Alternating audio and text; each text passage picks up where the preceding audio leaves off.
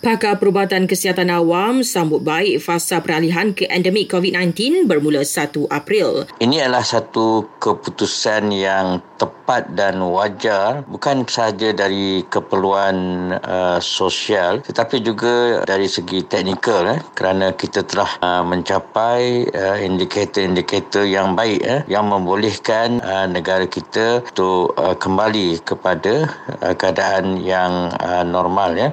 Berhubung had waktu bagi premis perniagaan yang dimansuhkan termasuk restoran, berikut nasihat Datuk Dr. Zanal Arifin Omar. Adalah satu perkara yang uh, mungkin disukai oleh orang ramai. Ya. Walau bagaimanapun kita patut berhati-hati untuk mengamalkan uh, SOP, uh, memakai mask uh, dan juga membuat rekod di dalam MySejahtera. Ya.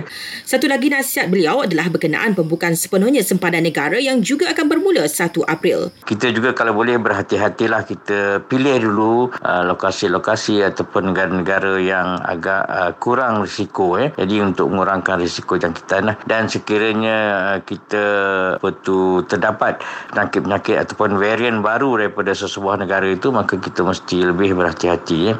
Sementara itu, pengendali lapangan terbang dan syarikat penerbangan mengadu-alukan pembukaan sepenuhnya sempadan negara.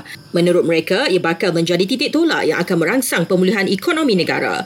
Dengan pembukaan sepenuhnya sempadan negara nanti, rakyat Malaysia yang mempunyai dokumen perjalanan yang sah boleh keluar masuk negara seperti biasa.